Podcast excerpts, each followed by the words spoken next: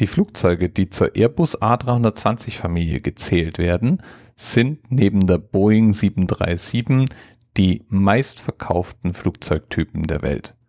Genau genommen werden vier verschiedene Flugzeuge in diese Familie gezählt. Die A318, die A319, die A320 und die A321. Und die unterscheiden sich in ihrer Länge. 318 ist der kürzeste und 321 ist der längste Flieger in der Familie. Der A320 oder die A320 Familie, das sind Flugzeuge mit einem Gang, sogenannte Single-Aisle-Flugzeuge. Damit stehen sie im Kontrast zu den Flugzeugen mit zwei Gängen, den richtig großen Maschinen, die oft auch als Interkontinentalflugzeuge genutzt werden. Vom Start weg war die Entwicklung dieser Flugzeuge auch irgendwie ein Riesending. Die französische und die deutsche und die spanische Regierung beteiligten sich nennenswert an den Entwicklungskosten und zum Schluss legte auch die britische Regierung noch ein Darlehen bestehend aus 250 Millionen britische Pfund obendrauf. Das heißt, der A320 war ein europäisches Prestigeprojekt. Und schon beim Jungfernflug der Maschine gab es mehr als 260 Vorbestellungen.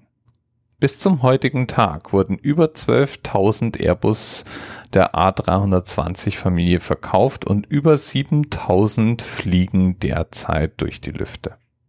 Ich erinnere mich jedenfalls noch gut, als der A320 seinen ersten Flug unternahm und danach in den Markt eingeführt wurde. Es war ein Riesending in den Medien, denn der A320 kam mit einem ganz besonderen Feature, den sogenannten Fly-by-Wire-System. Das Fly-by-Wire-System ersetzte das herkömmliche Steuersystem, bei dem noch physikalische Steuerleitungen und Drähte die Höhenruder und Seitenruder steuerte. Bei Fly-by-Wire wurde das Ganze durch einen digitalen Bus ersetzt und damit eben auch eine Steuerung durch eine Art Knüppel möglich, den der Pilot bequem mit einer Hand bedienen kann. Das Steuersystem, das andere Flugzeuge benutzen, nennt man übrigens ein Steuerhorn, nicht etwa ein Lenkrad oder ein Flugrad. Rund um das Fly-by-Wire-System wurden jedenfalls zwei Aspekte ganz besonders diskutiert. Das erste war diese Entkopplung. Der Pilot hatte keinen direkten Einfluss mehr, sondern musste durch das digitale System auf die Steuereinheiten des Flugzeugs zugreifen. Und da war natürlich die Frage, ob sich das eigentlich genauso zuverlässig steuern lassen würde wie eben die alten direkt physikalisch verbundenen Systeme. Die zweite Frage war aber eigentlich noch viel grundlegender. Airbus hatte nicht nur Fly-by-Wire eingeführt, sondern auch eine umfassende digitale Philosophie in die Fliegerei eingebracht.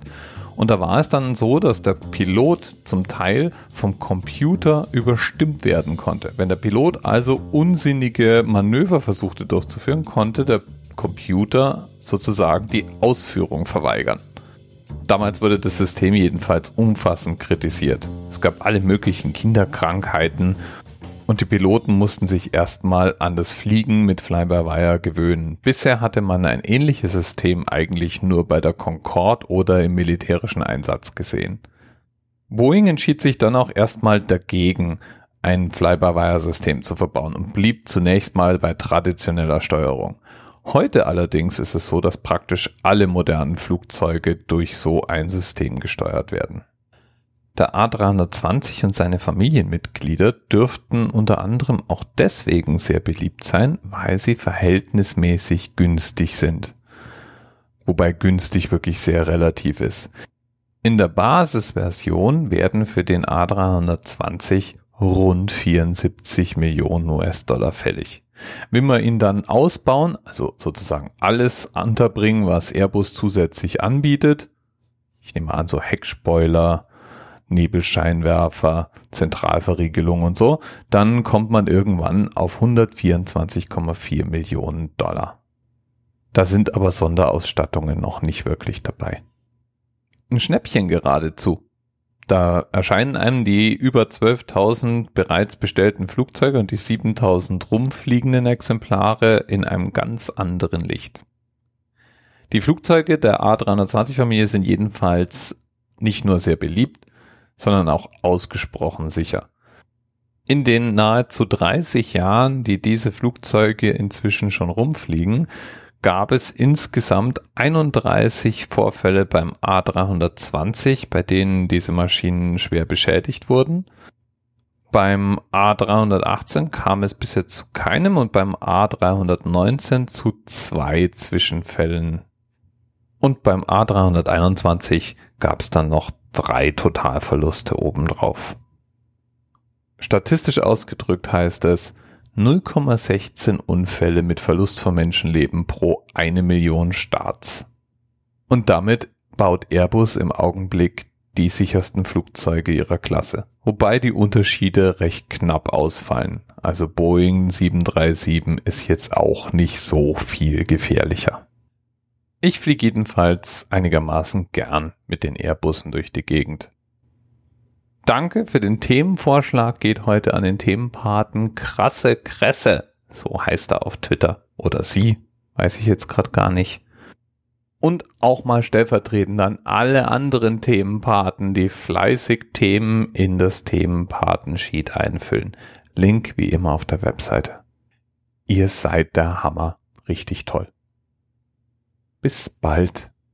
TMRS 10, 9, 8, the experience of 47 individual medical officers. Was hier über die Geheimzahl der Illuminaten steht. Und die 23. Und die 5. Wieso die 5? Die 5 ist die Quersumme von der 23.